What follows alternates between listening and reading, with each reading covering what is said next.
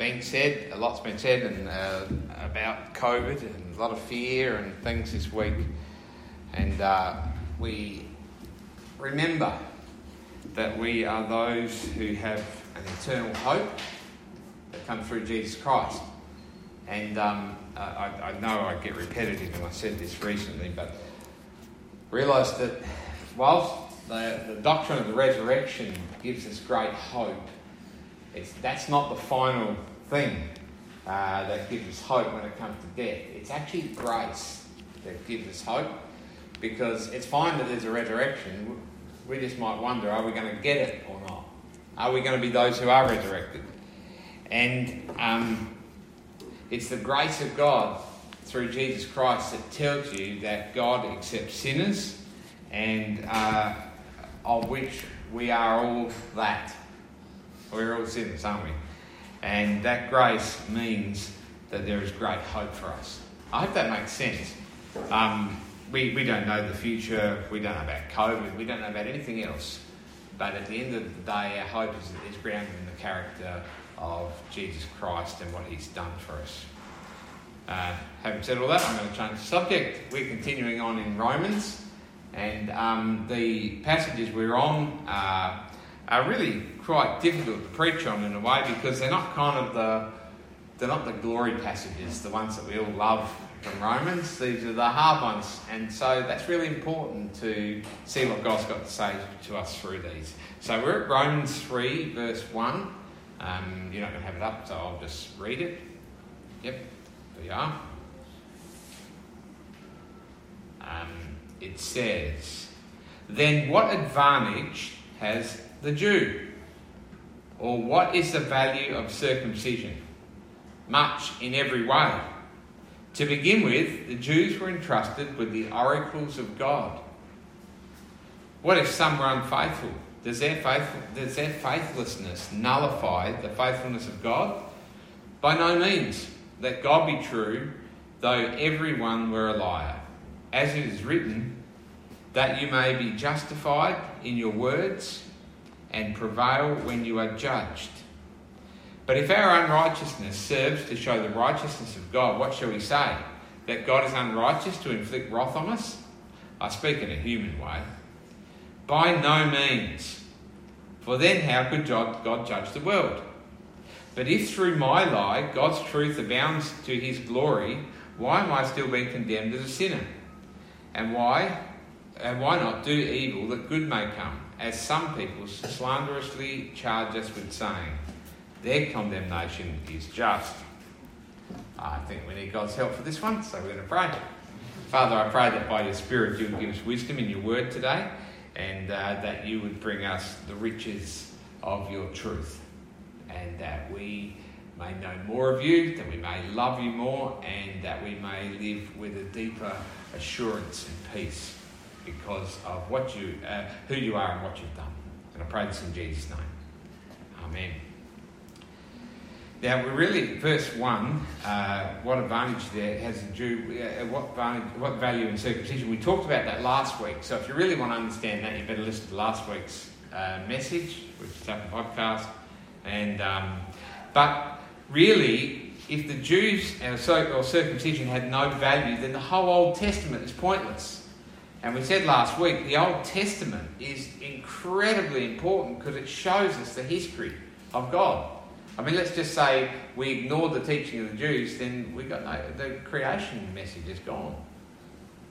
It's pretty important. That's our message of creation, isn't it?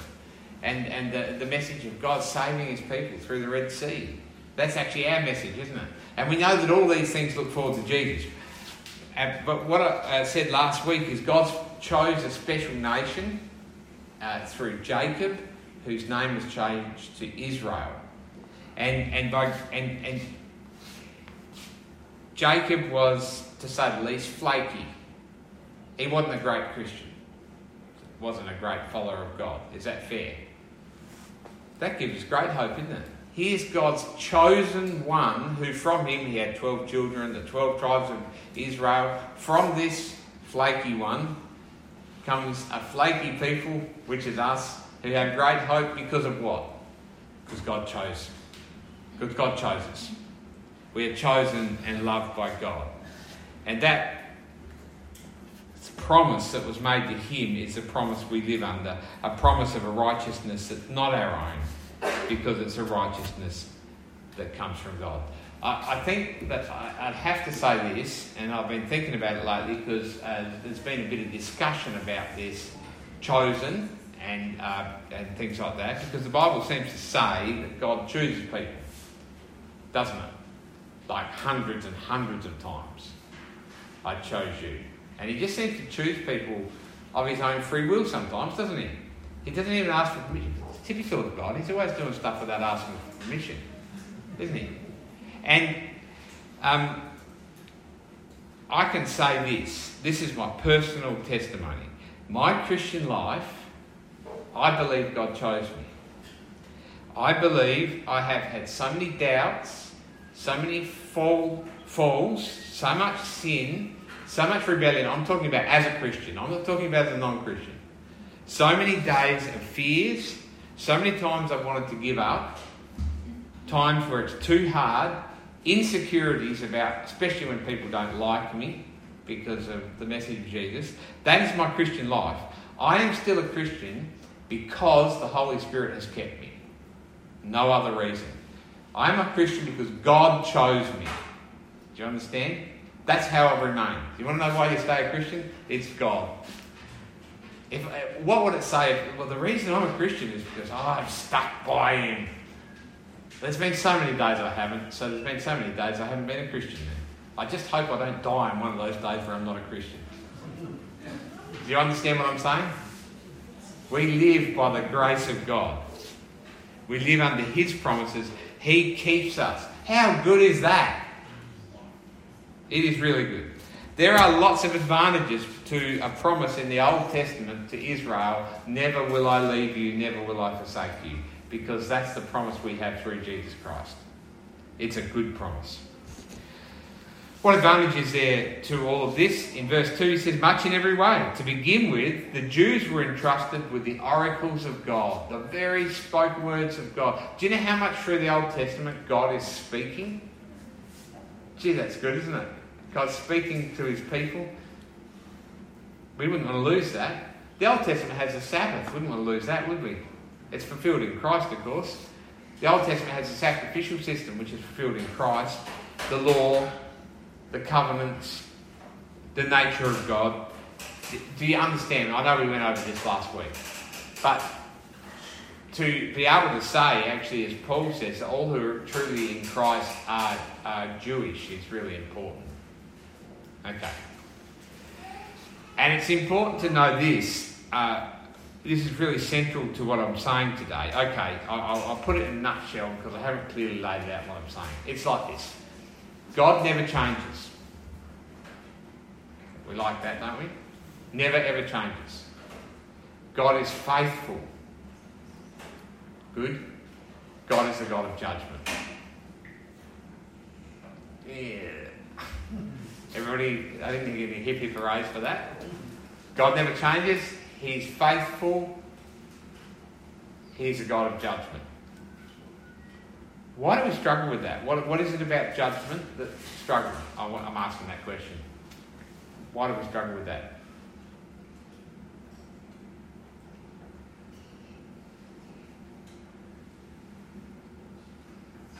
Nobody knows.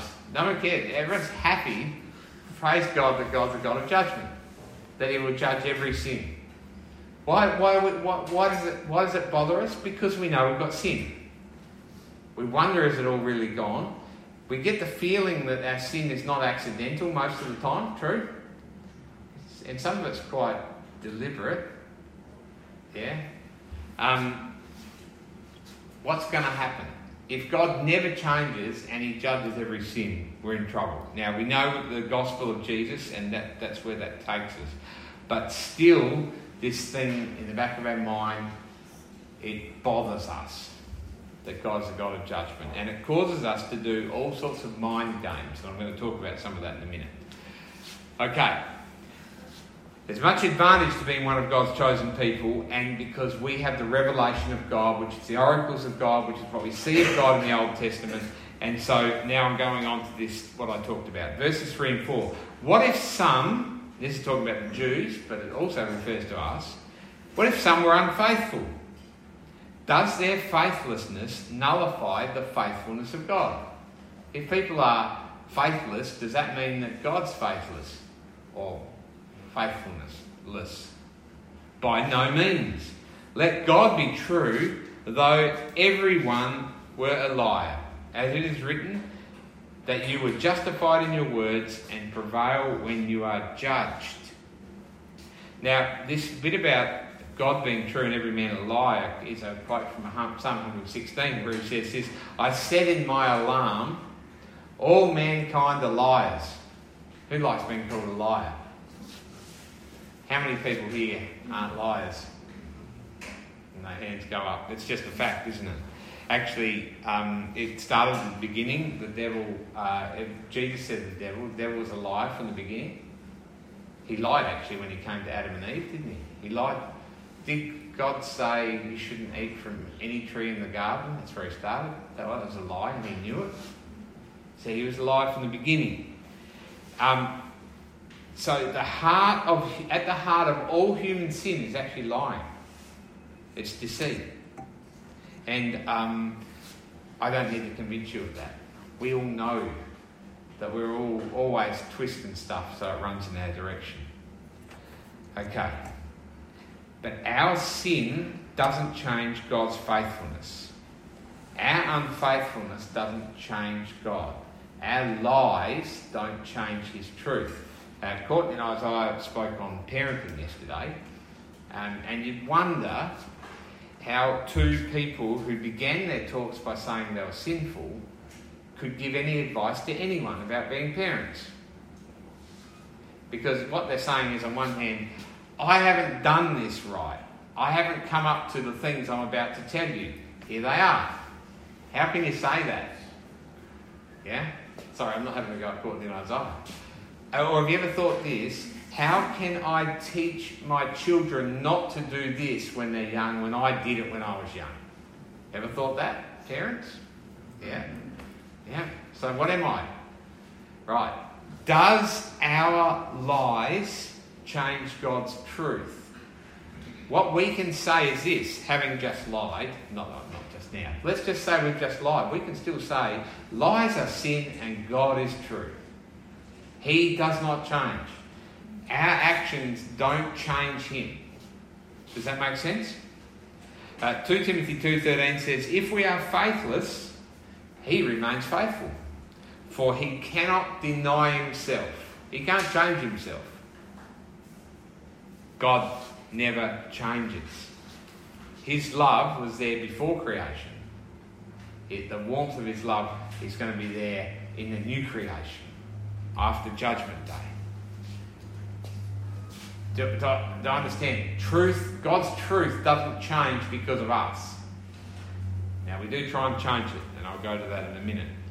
But he, Paul, uh, Paul here is also quoting that you may be justified in your words. He's quoting from Psalm 51 there. Do you remember when uh, David said, Against you and you only have I sinned, and done what is evil in your sight, so that you may be justified in your words and blameless in your judgment? What judgment?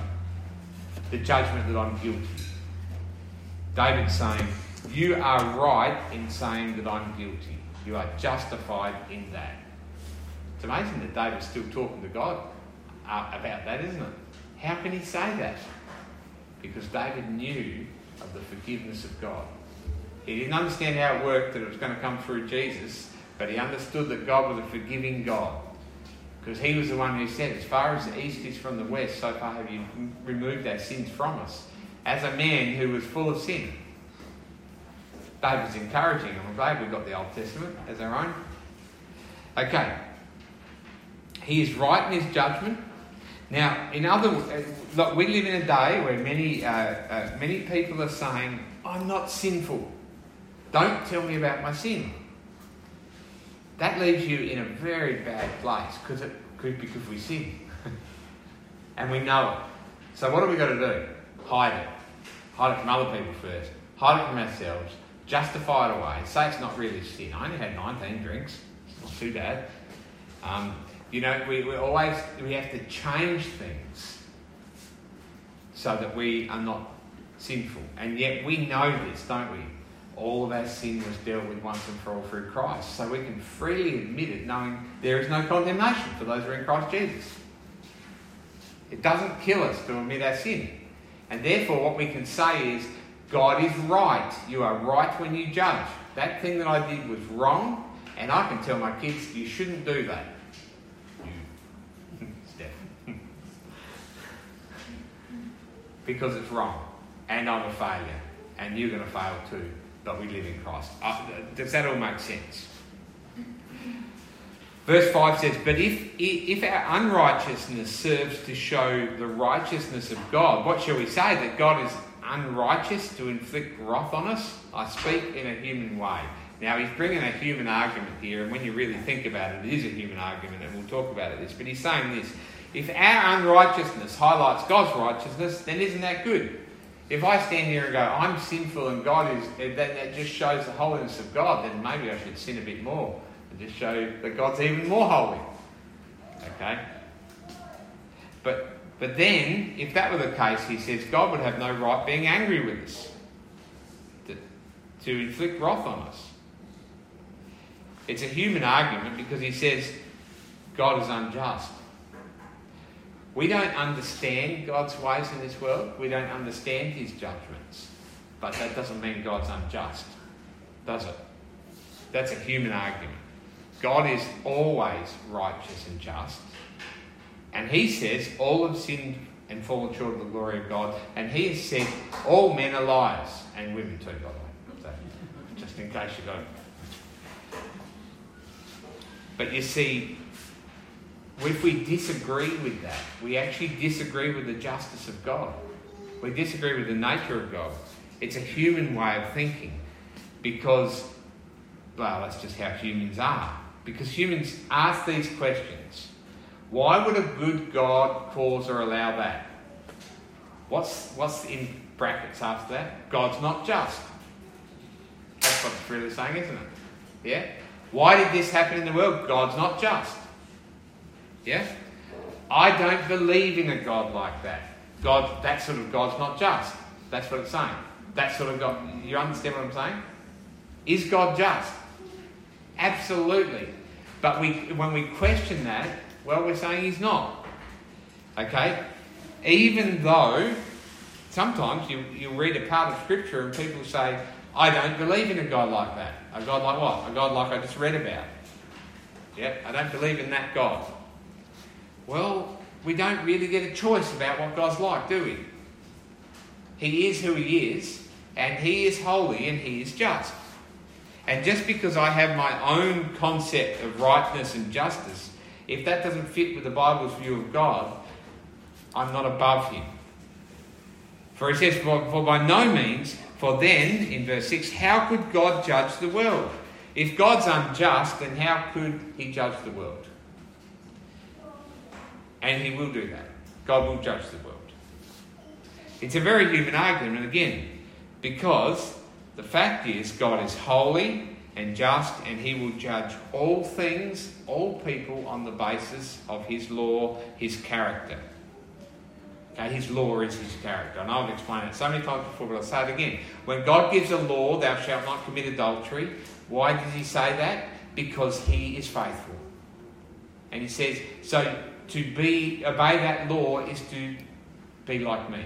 When he says, you shall not lie, that's because he's a God of truth. So if you obey all of the laws, what do you look like? You look like God. So the law is very good, isn't it? That's why we can claim that, as David, a lawbreaker, said, the law is more precious than gold and sweeter than honey. He could say that because he knew it was the truth of God, not because he disobeyed it. Okay. And he will judge justly on the basis of his perfect holiness. And God's judgment appears even before sin entered the world. Did you, did you know that? Because he said, if you eat of this fruit, you will surely die. Yeah? That, that's what he said. There was a spiritual death and later a physical death that would happen there. You will surely die. So judgment was there even before sin entered the world, the possibility of judgment. Um, you see, at the heart of them, I, I, I know it's, uh, this is, sorry, I feel like I'm all over the place, but it's not. I'm talking about the same thing here. The, the heart of them eating the fruit was disobeying God because they thought they knew better than God, because they wanted to be like God, or they wanted to be above God.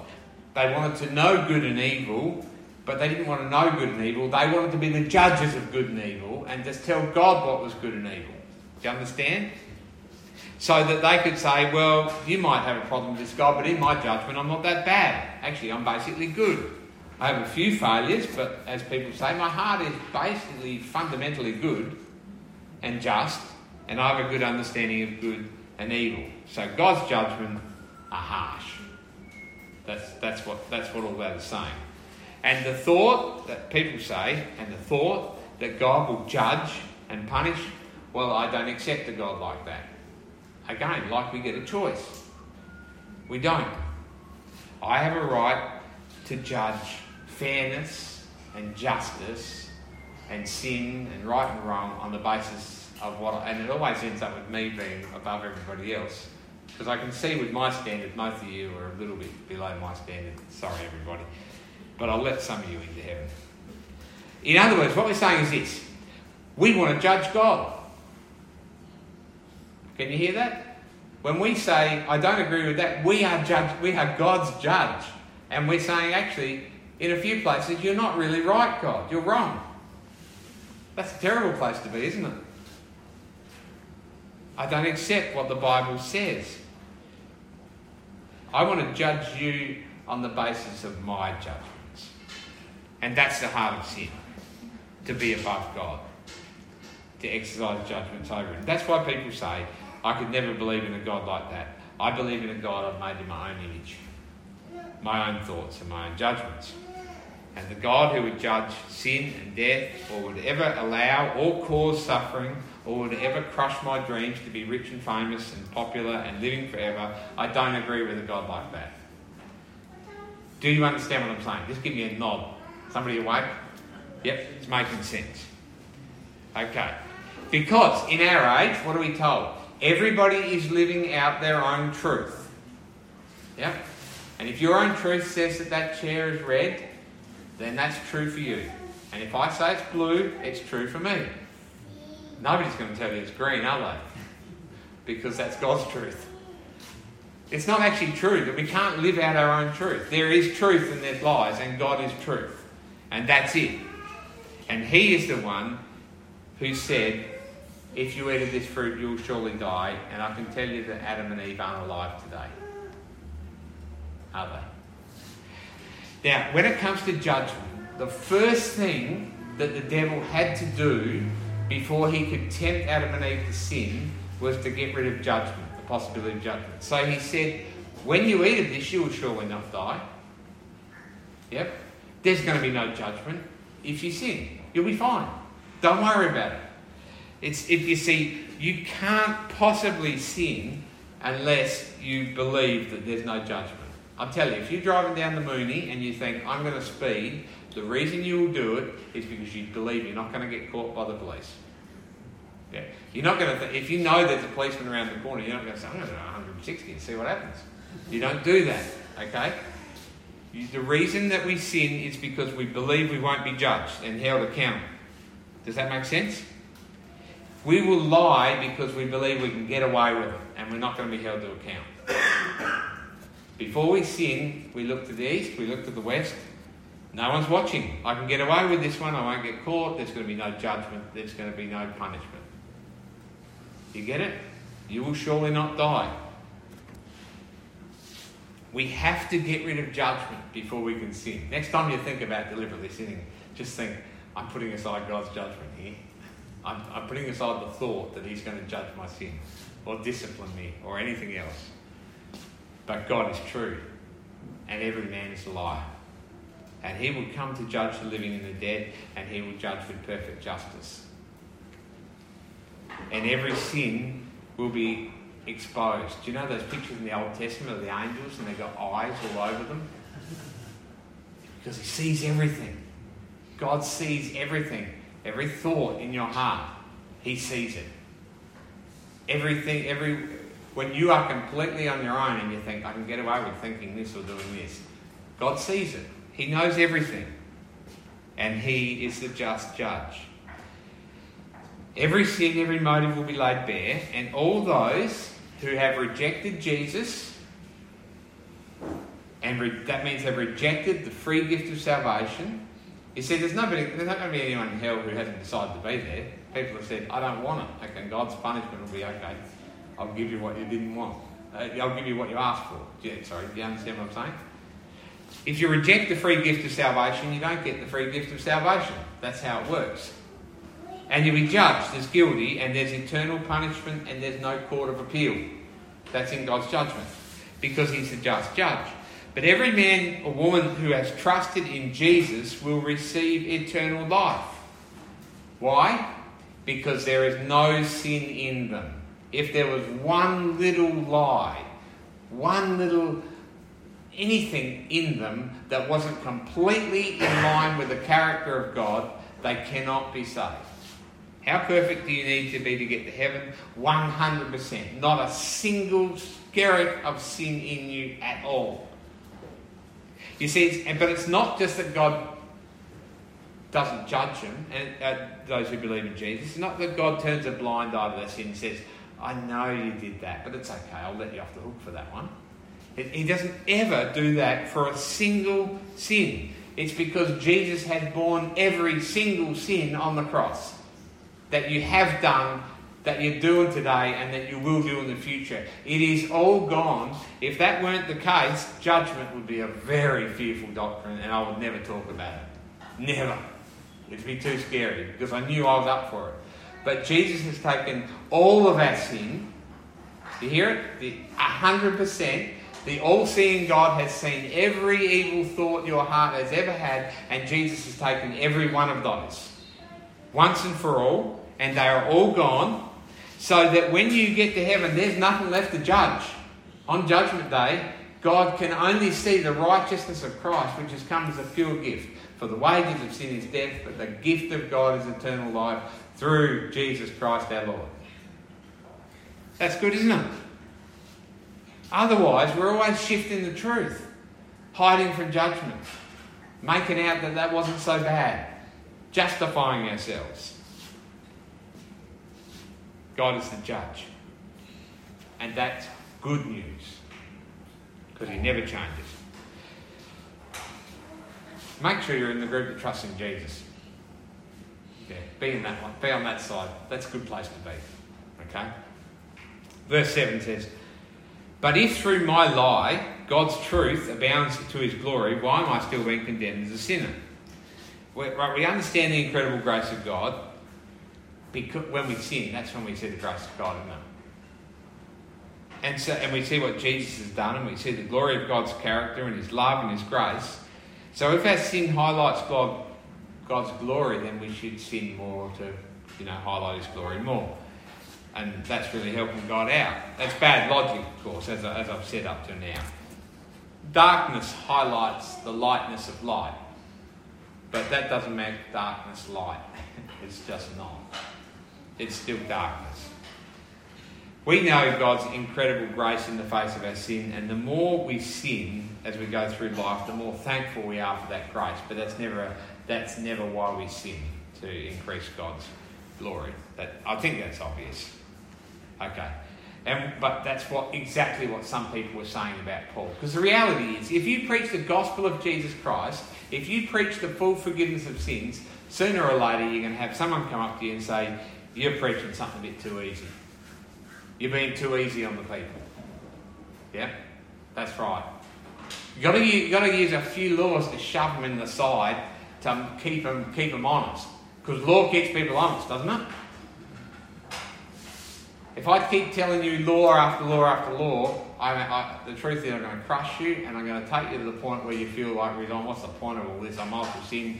Or you're going to try really, really hard, get better and better and better, and then one day there's going to be an almighty crash, followed by the thought, well, now that I've crashed, I might as well crash more.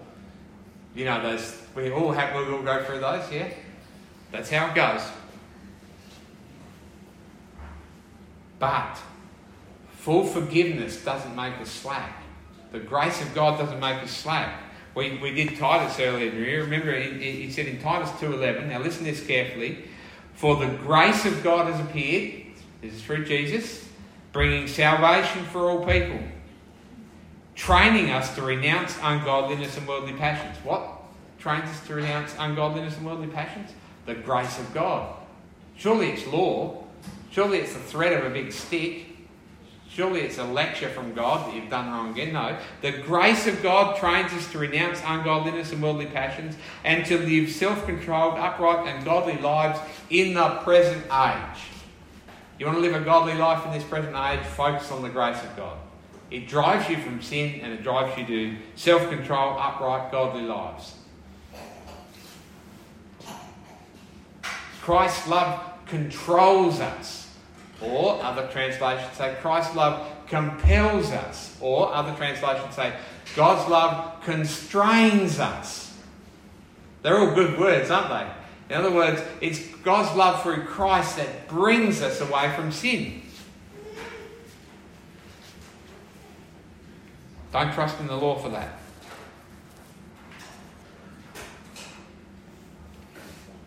If anyone is in Christ, they are a new creation. The old is gone and the new has come. We have a knowledge of sin, we confess it up, but we know the goodness and grace of God. We know the love of God. We know that forgiveness has come through us through Jesus. And so, highlighting our sin just reminds us again and again more the grace of God, and the grace of God drives us from sin.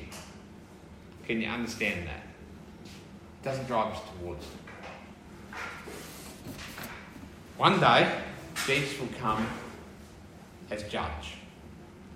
And uh, the Bible speaks uh, of an anger which will never be taken away. It's called the wrath of the Lamb. And that is the wrath for all who reject Jesus, the Lamb of God. That judgment's warranted. But for all who have put their trust in Jesus, there is eternal life, eternal perfection, eternal acceptance from the Father. The judgment, uh, as, as John 5 says, Jesus said we have passed through judgment when we have faith in Him. Judgment has been done when you put your trust in Jesus. We thank God for that. That way we can be honest people who call sin sin. It's true, it's sin. Even when we do it ourselves, it's still sin because we know the forgiveness of Him. I'm going to pray. Father, we thank you for what you've done for us in Christ. We thank you every, week after week, and we, we just, we're overawed that we could ever have such a gift. We know we're undeserving. We know we fall short. And so we want to praise you for your love and grace. And this morning we want to even be brave enough to say this. We praise you for your judgments. We praise you for your justice. Because you freely have given us the righteousness of Christ. And I pray that this knowledge would cause us to live confidently, never playing down your truth, loving your truth loving your character, and living with no fear of the condemnation that's there for those who don't trust in Jesus. I pray that you would renew that knowledge in us, that you would fill us with the Holy Spirit, that we might live in the fullness of this knowledge. And I pray in Jesus' name. Amen.